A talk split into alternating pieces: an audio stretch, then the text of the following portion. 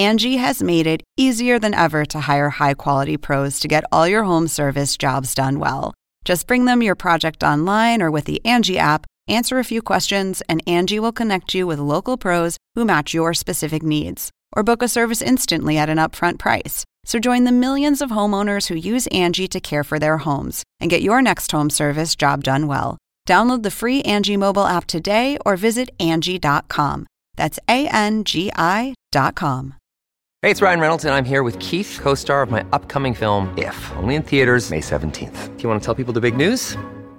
All right, I'll do it. Sign up now and you'll get unlimited for $15 a month in six months of Paramount Plus Essential Plan on us. Mintmobile.com slash switch. Upfront payment of $45 equivalent to $15 per month. Unlimited over 40 gigabytes per month. Face lower speeds. Videos at 480p. Active Mint customers by 531.24 get six months of Paramount Plus Essential Plan. Auto renews after six months. Offer ends May 31st, 2024. Separate Paramount Plus registration required. Terms and conditions apply if rated PG. Oppenheimer presenta. Llega a usted por cortesía de...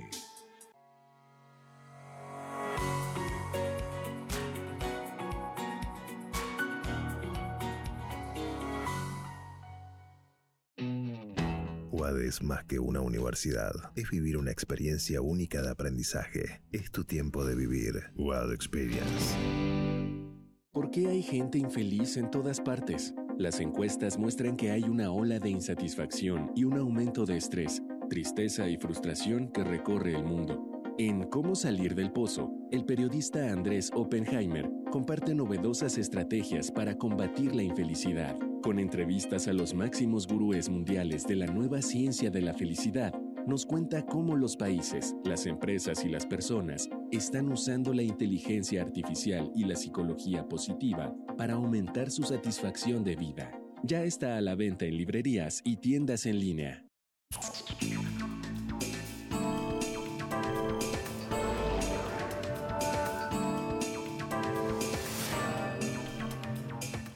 Hola, ¿qué tal? Soy Andrés Oppenheimer. Ya se ha cumplido más de un mes de la toma de posesión del presidente argentino Javier Milei y lo que pasa en Argentina está siendo observado con muchísima atención en todos los países de la región. Porque Milei se ha presentado como una alternativa al populismo de izquierda en América Latina y bueno, el resultado de su gestión, si le va bien, podría tener un efecto contagio en muchos otros países. Y si le va mal, claro, se van a regodear sus enemigos políticos en todas partes. Lo cierto es que Milei anunció un programa de ajuste que él mismo ha definido como durísimo para sanear la crisis económica que heredó del gobierno peronista. Y la gran pregunta es si va a poder, si lo van a dejar. Porque Milei no tiene una mayoría en el Congreso y sus anuncios ya están siendo desafiados en los tribunales y la central sindical CGT, la Confederación General del Trabajo, ya está convocando a un paro nacional para el 24 de enero. ¿Cómo lo ven todo esto en Washington? ¿Estados Unidos lo va a apoyar a mi ley? ¿Y las agencias calificadoras le van a dar una buena calificación a Argentina? Algo que ayudaría a convencer a muchos inversionistas a que inviertan en el país. Hoy vamos a hacerle todas esas preguntas a los encargados de la calificación de Argentina de dos de las principales agencias calificadoras mundiales, Standard Poor's y Moody's. Les vamos a preguntar concretamente si creen que le van a subir o bajar la calificación crediticia a Argentina. Pero antes, para analizar si Estados Unidos va a apoyar a la Argentina con hechos más que con palabras, vamos a tener con nosotros al director para América Latina del Centro de Estudios Wilson Center de Washington y exfuncionario del Departamento de Estado y de la Casa Blanca, Benjamin Gedan. Vamos a la entrevista. Benjamin, muchas gracias por estar con nosotros. Benjamin, ¿cómo ven al gobierno de Milley en Washington? ¿Lo ven como un proyecto viable que va a funcionar o creen que no va a poder, que se va a estrellar contra una pared? Bueno, en Washington sus políticas económicas dramáticas no son controversiales, no son polémicas.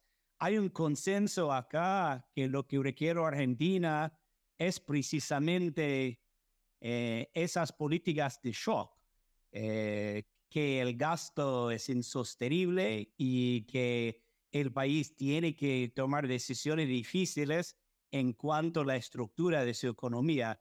Hay temores sobre su capacidad para implementar esas políticas, pero no hay mucho debate acá sobre la necesidad urgente para hacer reformas importantes.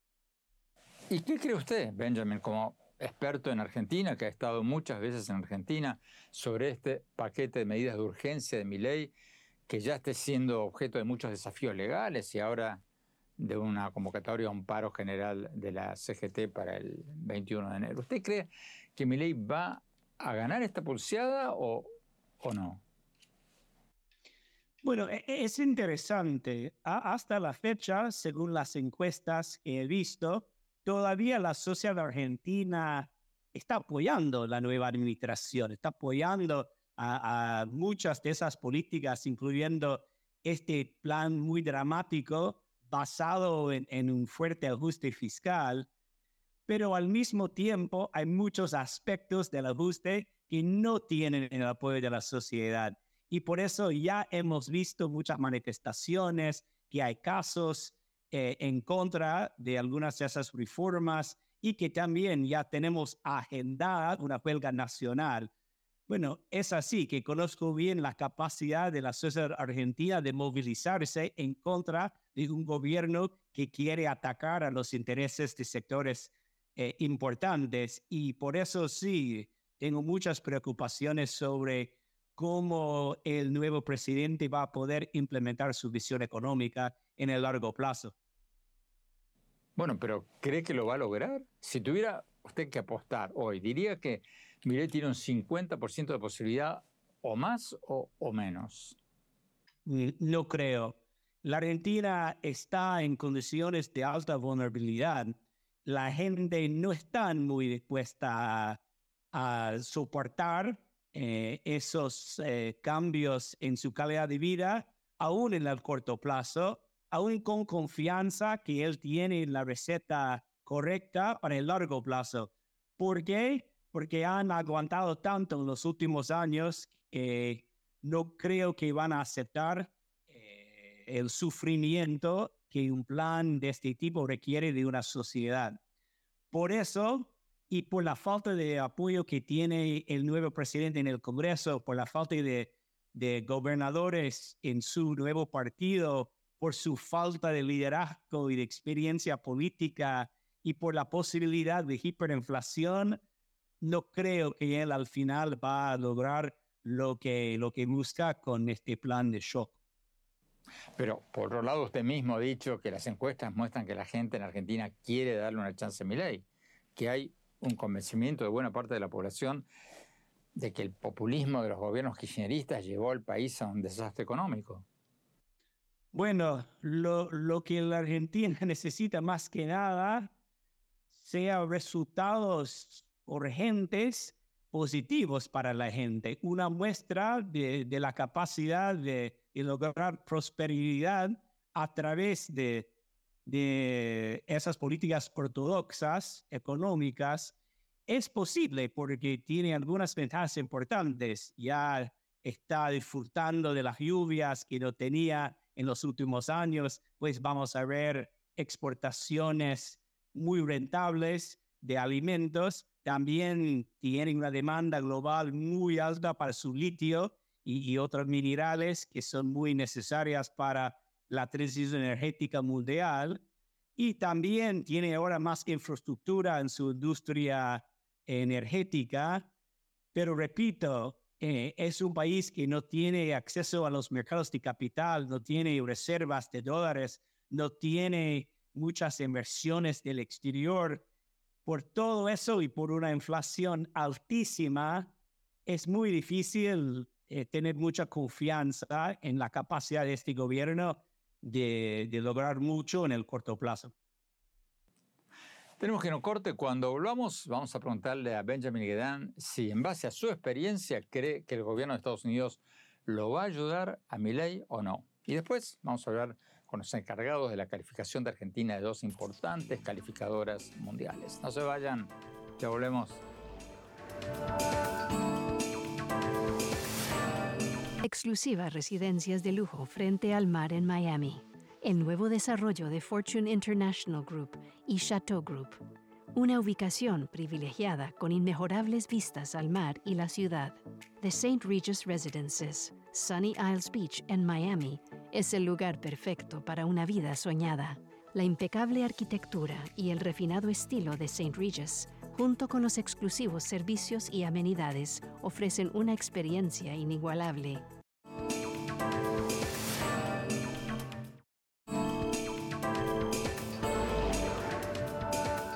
Gracias por seguir con nosotros. Estamos analizando el primer mes del gobierno del nuevo presidente de Argentina, Javier Milei, y si va a poder implementar su ambicioso programa de recortes al gasto público y de privatizaciones.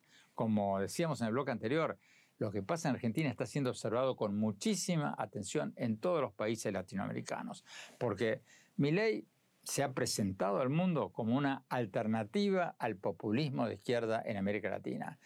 Y el resultado de su gestión, si le va bien, podría tener un efecto contagio en otros países. Y si le va mal, claro, se van a regodear sus rivales políticos.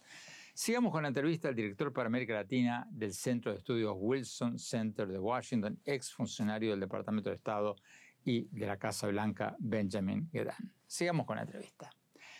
Benjamin, usted ha escrito que eh, la comunidad internacional tendría que apoyar a la Argentina para que ley, el gobierno de ley, pueda mostrarle al pueblo argentino que hay una luz al final del camino.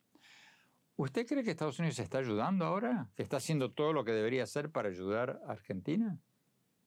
Creo que la comunidad internacional, tanto Estados Unidos como Europa, como el FMI, como el Banco Mundial, tienen que jugar un rol central en, en esos procesos de transición porque si no, el aprendizaje del pueblo argentino otra vez va a ser que esas políticas neoliberales, esas políticas del consenso de Washington, esas políticas apoyadas por el FMI nunca funcionan o solo llevan al país sufrimiento. Y, es muy necesario aprovechar de un nuevo mandatorio que está muy comprometido con la idea de controlar el gasto fiscal y de hacer más eficaz eh, las empresas estatales o aún privatizarlas. Todas esas políticas son razonables, pero requieren más inversión del, del sector privado internacional y más ayuda de los países que, que tienen una visión compartida. Bueno, pero ¿usted cree que va a llegar esa ayuda de Estados Unidos? No creo. No creo que hay la flexibilidad para reaccionar con la rapidez que el país necesita. No creo que tiene todas las herramientas que tal vez China sí tiene, por ejemplo, en, en su manera de prestar a la Argentina en cantidades para infraestructuras grandes y para repagar la deuda con el FMI.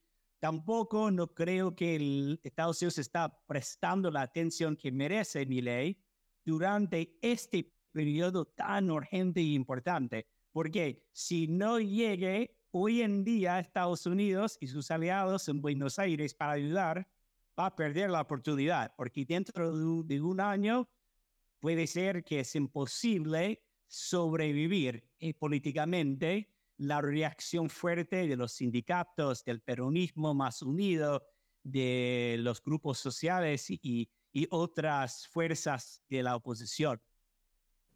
Milley, durante la campaña electoral, había manifestado abiertamente su simpatía por el expresidente Trump, a pesar de las acusaciones de que Trump trató de aferrarse al poder de manera no democrática, a pesar de haber perdido las elecciones. ¿Habría alguna diferencia para Argentina si en las elecciones de Estados Unidos este año gana el presidente Biden o el expresidente Trump? Si ambos llegan a ser los candidatos de su partido? Puede ser. Eh, obviamente, en su historia política, Milley siempre ha mostrado una amistad con, con el expresidente Trump y con su fuerza política y, con su movimiento global de, de la extrema derecha. Puede ser que con un presidente Trump nuevamente en poder en Estados Unidos y que la relación entre los dos países eh, sea más estrecha aún, pero creo que ambos partidos políticos en Estados Unidos tienen una mirada muy parecida en cuanto a la importancia de mantener relaciones buenas en Latinoamérica y de aprovechar de, de un gobierno que quiere tener una relación especial con Estados Unidos y distanciarse de China, que es poco común hoy en día. En la mayoría o casi en todas las economías grandes en Latinoamérica hay un esfuerzo muy fuerte y no partidario de balancearse entre China y Estados Unidos. Pero mi preocupación es que Estados Unidos no va a aprovechar de eso y, y no va a estar presente en esos momentos de, bueno, esos puntos de inflexión en la Argentina. Bueno, pero al expresidente de Brasil, Jair Bolsonaro, ¿decidió de algo su cercanía con Trump? No creo, ¿no? Es, es un ejemplo importante, ¿no? Durante todos esos años es así que tenía una relación especial eh, con la Casa Blanca, pero no creo que recibió beneficios sustanciales en términos financieros o un acceso especial al mercado estadounidense. De hecho, no hay un tratado de libre comercio entre Brasil y, Estados Unidos. No recuerdo algo mm, muy importante que recibió como beneficio de su relación que, que mantenía por años con, con el presidente Trump.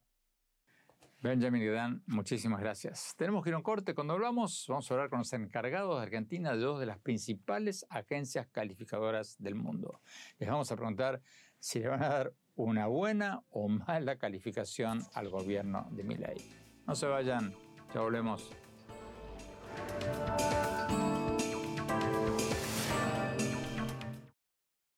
Hola, soy Andrés Oppenheimer. Te invito a visitar mi blog en el sitio de internet andresoppenheimer.com y te invito a leer mi nuevo libro Cómo salir del pozo, sobre las nuevas estrategias para salir del atraso económico y el populismo y aumentar la felicidad. Ideal para el 2024.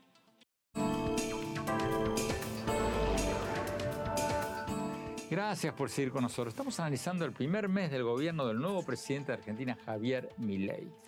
Como decíamos antes en los bloques anteriores, lo que pasa en Argentina está siendo mirado con mucha atención en todos los países de la región, porque Milei se ha presentado como una alternativa al populismo de izquierda en América Latina.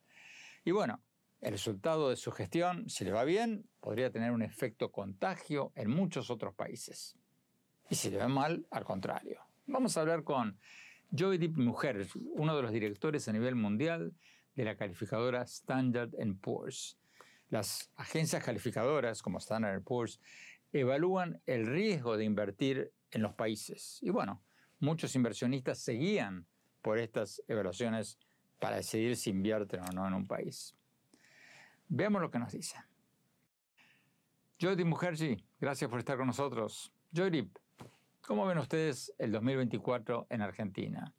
¿Va a crecer la economía después de una bajísima tasa de crecimiento el año pasado? Va a crecer. Hay, dos fuentes de crecimiento posible. Una es más ah, segura, digamos, que recuperación en ah, la soja y agricultura. Otro tiene que ver con la producción de vaca muerta y la recuperación en general de la economía. El otro tiene que ver con las políticas, qué va a pasar con las ah, políticas de Milei, si el, país puede, estabilizar la economía en la primera mitad del año y tal vez crecer un poco más en la segunda mitad. Eso es el desafío más importante, pero técnicamente va a haber una recuperación en 24. ¿Cómo evalúan ustedes el programa de Milei para romper con décadas de populismo económico? Concretamente, ¿ustedes son optimistas o, pesimistas de que Milei va a lograr aprobar su paquete de medidas para reflotar la economía argentina? Bueno, hay que ser un poco escéptico dado el, tamaño del desafío y también la ambición de Milei arreglar tantas cosas a, a la vez. Entonces, hay que ser escéptico. Todavía estamos esperando la reacción de la clase política pero obviamente mi ley no es el único cambio que se ha pasado en Argentina. El discurso político, la experiencia de muchos años de otro tipo de política, obviamente ha cambiado tal vez la disponibilidad de la clase política y la gente para soportar otras medidas. Entonces, hay razones para ser optimista, ah, pero también hay la historia, existe la historia triste de Argentina de cuántas veces ah, hubo gobiernos que trataban de cambiar ah, el rumbo de los acontecimientos sin éxito. Entonces, somos escépticos, pero un poco tal vez cauteloso y optimista, optimismo con cautela. Explíqueme, por favor, un poco mejor eso, Jory, porque ustedes son una de las principales agencias calificadoras. Ustedes califican Argentina, el desempeño de la economía argentina, y los inversionistas prestan atención a lo que ustedes dicen. ¿Usted cree que la calificación que ustedes le dan a la Argentina va a seguir igual, va a mejorar o, va a empeorar en el 2024?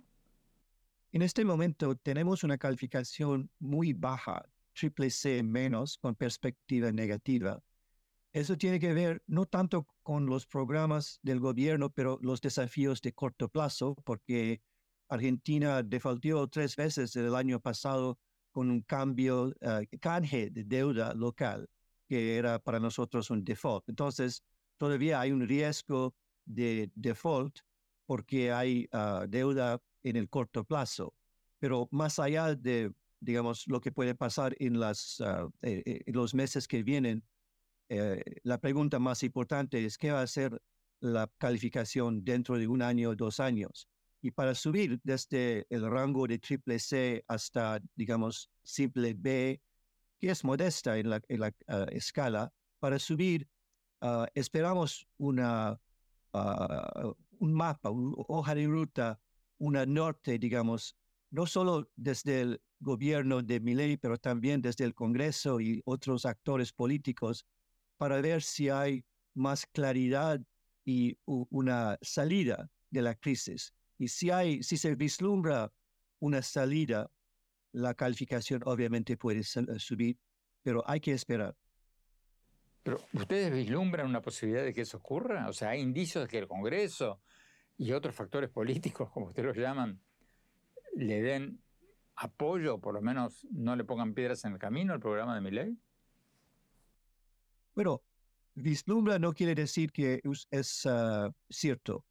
Y obviamente con los planes ah, del gobierno y también el contexto político que ha cambiado después de las elecciones, hay una posibilidad, hay una salida de la crisis, pero ah, tú sabes mejor que yo los obstáculos políticos y otros obstáculos económicos que, que pueden impedir una mejora, pero hay que por lo menos ah, pensar de cómo puede subir la calificación. Pero por el momento, la calificación es triple C menos con perspectiva negativa. Estoy hablando tal vez la segunda, tercera etapa en el rumbo de la calificación. Jordi Mukherjee, muchísimas gracias. Tenemos que ir a un corte. Cuando hablamos, vamos a hablar con el encargado de la evaluación de Argentina de Moody's, otra de las principales agencias calificadoras de riesgo. Y después, mi reflexión sobre el primer mes de mi ley. No se vayan, ya volvemos.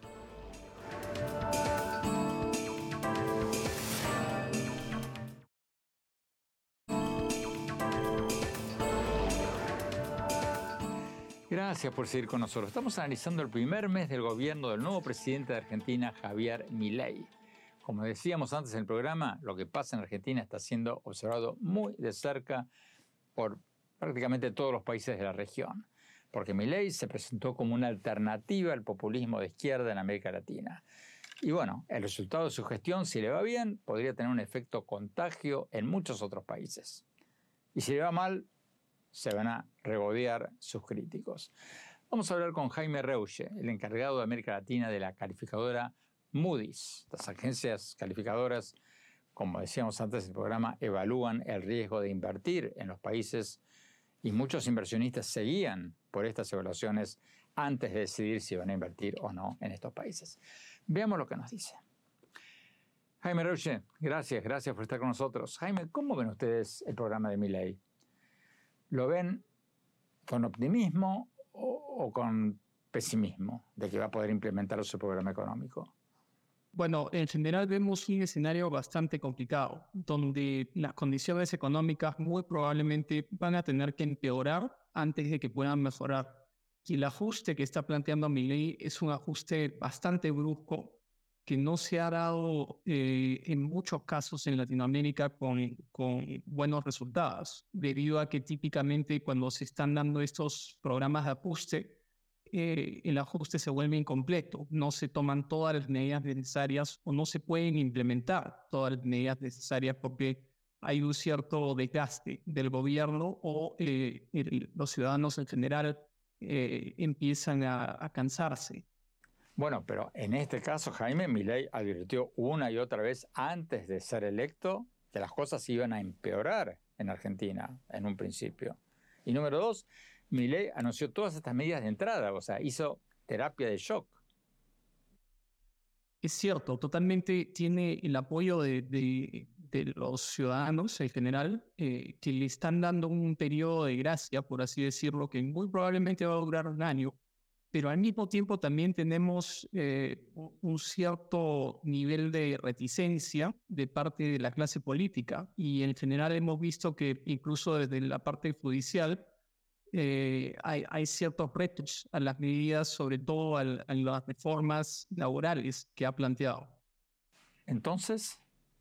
Entonces, en balance creemos que sí se va a dar un, ajuste, pero eh, que va a ser bastante difícil eh, y que en general vamos a ver condiciones económicas bastante más negativas este año eh, y veremos qué tanto apoyo va a seguir teniendo el, gobierno hasta fin de año. Eh, tiene un periodo muy corto para, para poder aprobar e implementar todas estas medidas, eh, pero más que nada estamos viendo un escenario complicado donde muy probablemente va a haber un incumplimiento de, de la deuda que tiene el gobierno.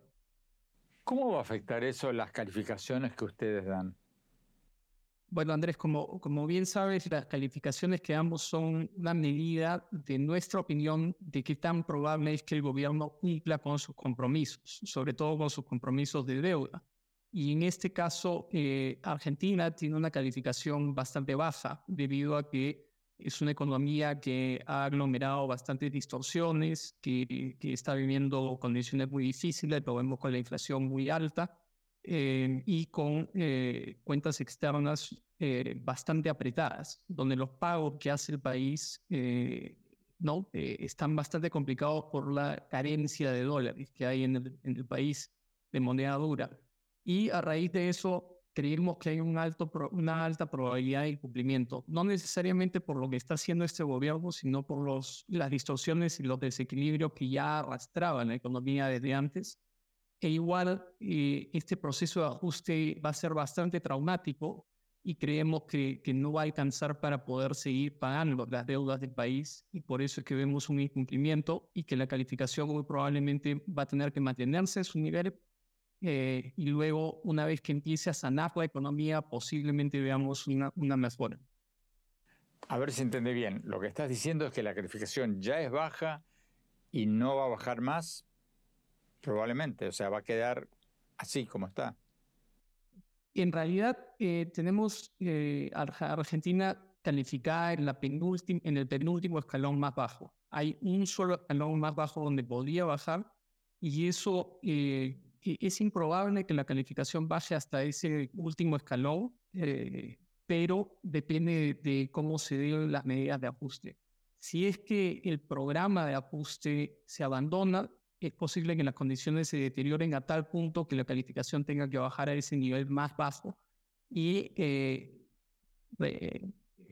y este, a ese nivel básicamente estaríamos diciendo que hay un muy alto nivel de incumplimiento y que la pérdida de los inversionistas que, que tienen los bonos de los del gobierno va a ser bastante elevada.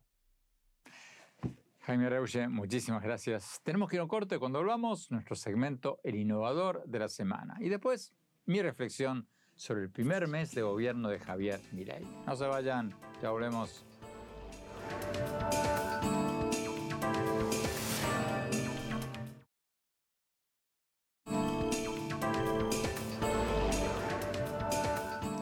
Gracias por seguir con nosotros. Vamos a nuestro segmento habitual, el innovador de la semana. Hoy vamos a presentarles a Aldo Gali, un joven peruano que fue nombrado recientemente como uno de los 35 innovadores mundiales menores de 35 años por la prestigiosa Universidad estadounidense MIT, el Instituto Tecnológico de Massachusetts. Aldo inventó un sistema para limpiar el agua contaminada y convertirla en agua potable. Escuchen esto, usando residuos agrícolas como las cáscaras de coco. Veamos de qué se trata. Aldo, gracias por estar con nosotros. Cuéntanos un poco sobre esto de, las cáscaras de coco, esto que tú estás reutilizando para hacer filtros de agua. ¿Cómo funciona eso? Primero, hay que entender que cualquier elemento orgánico tiene carbón dentro y que a partir de cualquier elemento orgánico con carbón, tú puedes hacer carbón activado. Carbón activado no es otra cosa que carbono que ha pasado por un proceso llamado activación que le permite, digamos, incrementar su capacidad de retener cosas y que esto se utiliza en industrias como el tratamiento de agua, en la cual utilizas estos elementos transformados para retener elementos, por ejemplo, nocivos del agua. O sea, a ver si entiendo bien, tú lo que haces es tomar las cáscaras de coco, convertirlas en carbón activado y luego utilizar ese carbón activado para filtrar el agua. ¿Es así la cosa? Correcto. Y vendes el carbón como si fuera carbón para la parrilla, para hacer un asado. O sea, en realidad nosotros producimos y vendemos el carbón como tal, el carbón activado como tal. Eh, el problema es que, claro, no es un producto que lo compres, que no compre cualquier persona a pie, porque no lo necesita cualquier persona a pie, ¿no? Lo necesitan plantas de tratamiento de agua, mineras, eh, petroquímicas. Entonces, al final del día sí se vende en paquetes de 25 kilos, sacos de, de 550 kilos también, pero a empresas grandes. Entonces, como es un producto industrial, al final su presentación es de esta manera. Tú acabas de ser elegido como uno de los 35 menores de 35 en América Latina por MIT. Cuéntanos un poco tu historia. ¿Cómo, cómo terminaste? ¿Cómo llegaste a hacer esto? Bueno, yo en realidad soy administrador de empresas. Yo no tengo esa relación eh, académica con ingeniería. Sin embargo, desde que era muy pequeño siempre me gustó mucho la ingeniería. Hay una anécdota chistosa y es que cuando era muy pequeño, probablemente a los 8 años, 10 años, yo hice una boba, una pestosa, eh, digamos, la hice a partir de videos, de cosas que leí, una boba pestosa que la reventé en el salón y me suspendieron tres días. Entonces, desde muy pequeño siempre me gustó mucho la, la química. Y llegué a la universidad y básicamente fui buscando una idea que, la cual dedicar mi tiempo libre y a los 25 años creé, digamos, encontré esta, esta idea del carbón para parrillas, comenzó así, y luego ya después saltamos al carbón activado. Eh, y he aprendido mucho, he visto, a ver, me he llevado mil cursos, he visto, he escuchado mil podcasts, he visto mil videos, he leído mil libros. Eh, y de hecho es interesante porque yo me, o sea, no solamente he averiguado sobre cómo es el carbón activado, sino he averiguado sobre los clientes, muchos de los clientes de carbón activado, de tal, de tal manera que puedo entenderlos mucho. Y el haber trabajado aparte, digamos, aparte de esto hice mi carrera profesional de, yo soy financiero, eh, he trabajado en empresas de manufactura, el haber trabajado en esas empresas me ha ayudado muchísimo también a entender muchos procesos de primera mano, porque una cosa es que digas, ah, sí, le quiero vender a, a un minero sin realmente conocer cómo es su negocio, qué es lo que él busca dentro de su negocio, ya yo he estado en esa posición buscando, digamos, la rentabilidad dentro del negocio. Entonces eso me ha ayudado muchísimo, aparte de lo que he leído, como te documento o averiguado. Entonces tengo, digamos, simplemente un perfil de cada cliente, ¿no? Cuando yo hablo con, un con, una, con una planta de tratamiento de agua, entiendo lo que ellos necesitan, lo que ellos quieren. Y de la misma manera, con un, con un, un refinador de oro, es lo mismo. O sea, eh, creo que he llegado a averiguar lo suficiente como para poder hablar de los mismos términos. Sin embargo, yo no soy ingeniero pero siempre me ha gustado la ingeniería. Muchísimas gracias, muchísima suerte con Cocarbón. Tenemos que ir a un corte cuando hablamos. Mi reflexión sobre el primer mes del gobierno de Javier Milei en Argentina. No se vayan, ya hablemos.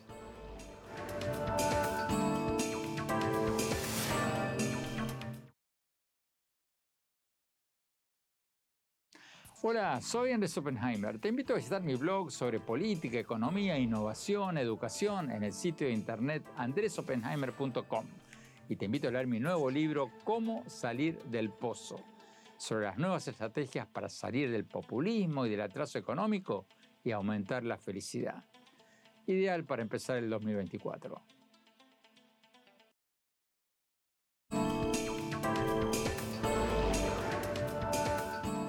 Gracias por seguir con nosotros. Mi reflexión sobre el primer mes del gobierno del presidente Javier Milei en Argentina. Como decíamos antes en el programa, es un tema que está siendo seguido con muchísima atención en toda América Latina, porque Milei se ha presentado como una alternativa al populismo de izquierda en toda la región. Y el resultado de su gestión, si le va bien, podría tener un efecto contagio en muchos otros países. Y claro, si le va mal, bueno, se van a sentir envalentonados muchos de sus críticos.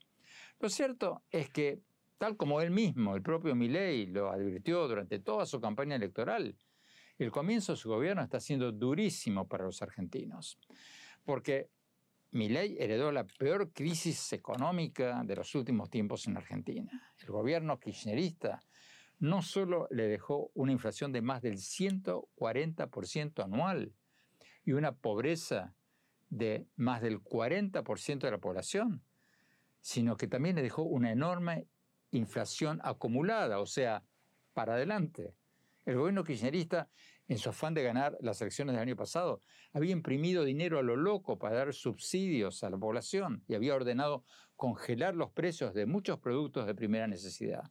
O sea, había aumentado enormemente el gasto público sin que aumentaran los ingresos. O sea, pan para hoy, hambre para mañana.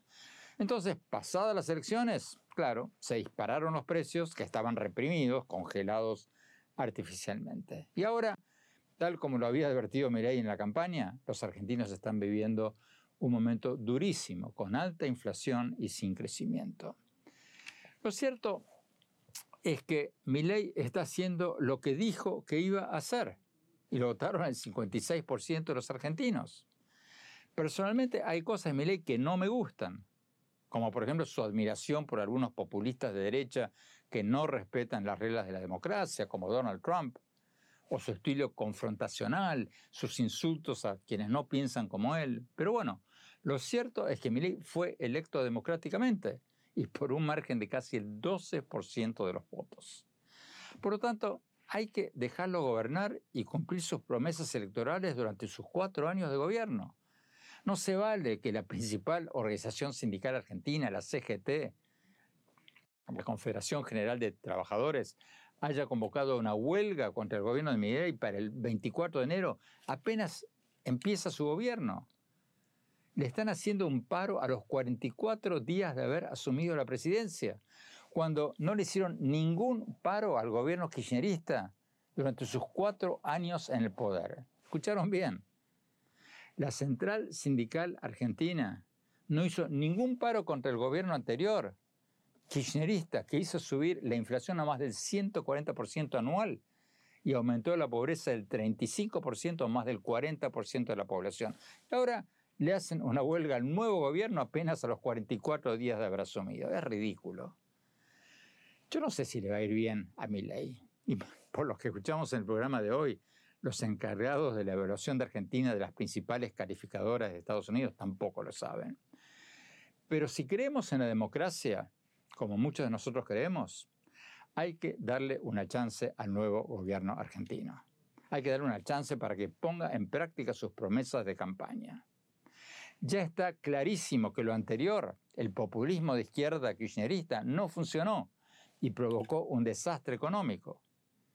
Entonces hay que dejarlo gobernar a mi ley. Mientras no se salte la constitución, nadie lo puede acusar de ser antidemocrático. Está haciendo lo que prometió hacer. Por ahora, si hay quienes son antidemocráticos, son los que le están poniendo piedras en el camino. Bueno, se nos acabó el tiempo. Los invito a visitar mi blog sobre política, economía, innovación, educación en el sitio de internet andresopenheimer.com y visítenme en mis redes sociales, en X, en mi página de Facebook y en mi cuenta de Instagram. Y no se pierdan mi nuevo libro, Cómo salir del pozo. muy apropiado para los tiempos actuales. Gracias, hasta la semana próxima.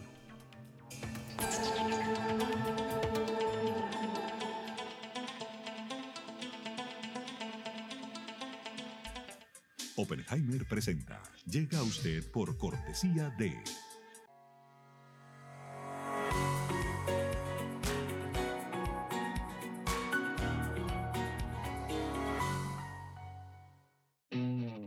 UAD es más que una universidad. Es vivir una experiencia única de aprendizaje. Es tu tiempo de vivir. UAD Experience. ¿Por qué hay gente infeliz en todas partes? Las encuestas muestran que hay una ola de insatisfacción y un aumento de estrés, tristeza y frustración que recorre el mundo. En Cómo salir del pozo, el periodista Andrés Oppenheimer comparte novedosas estrategias para combatir la infelicidad, con entrevistas a los máximos gurúes mundiales de la nueva ciencia de la felicidad. Nos cuenta cómo los países, las empresas y las personas están usando la inteligencia artificial y la psicología positiva para aumentar su satisfacción de vida. Ya está a la venta en librerías y tiendas en línea.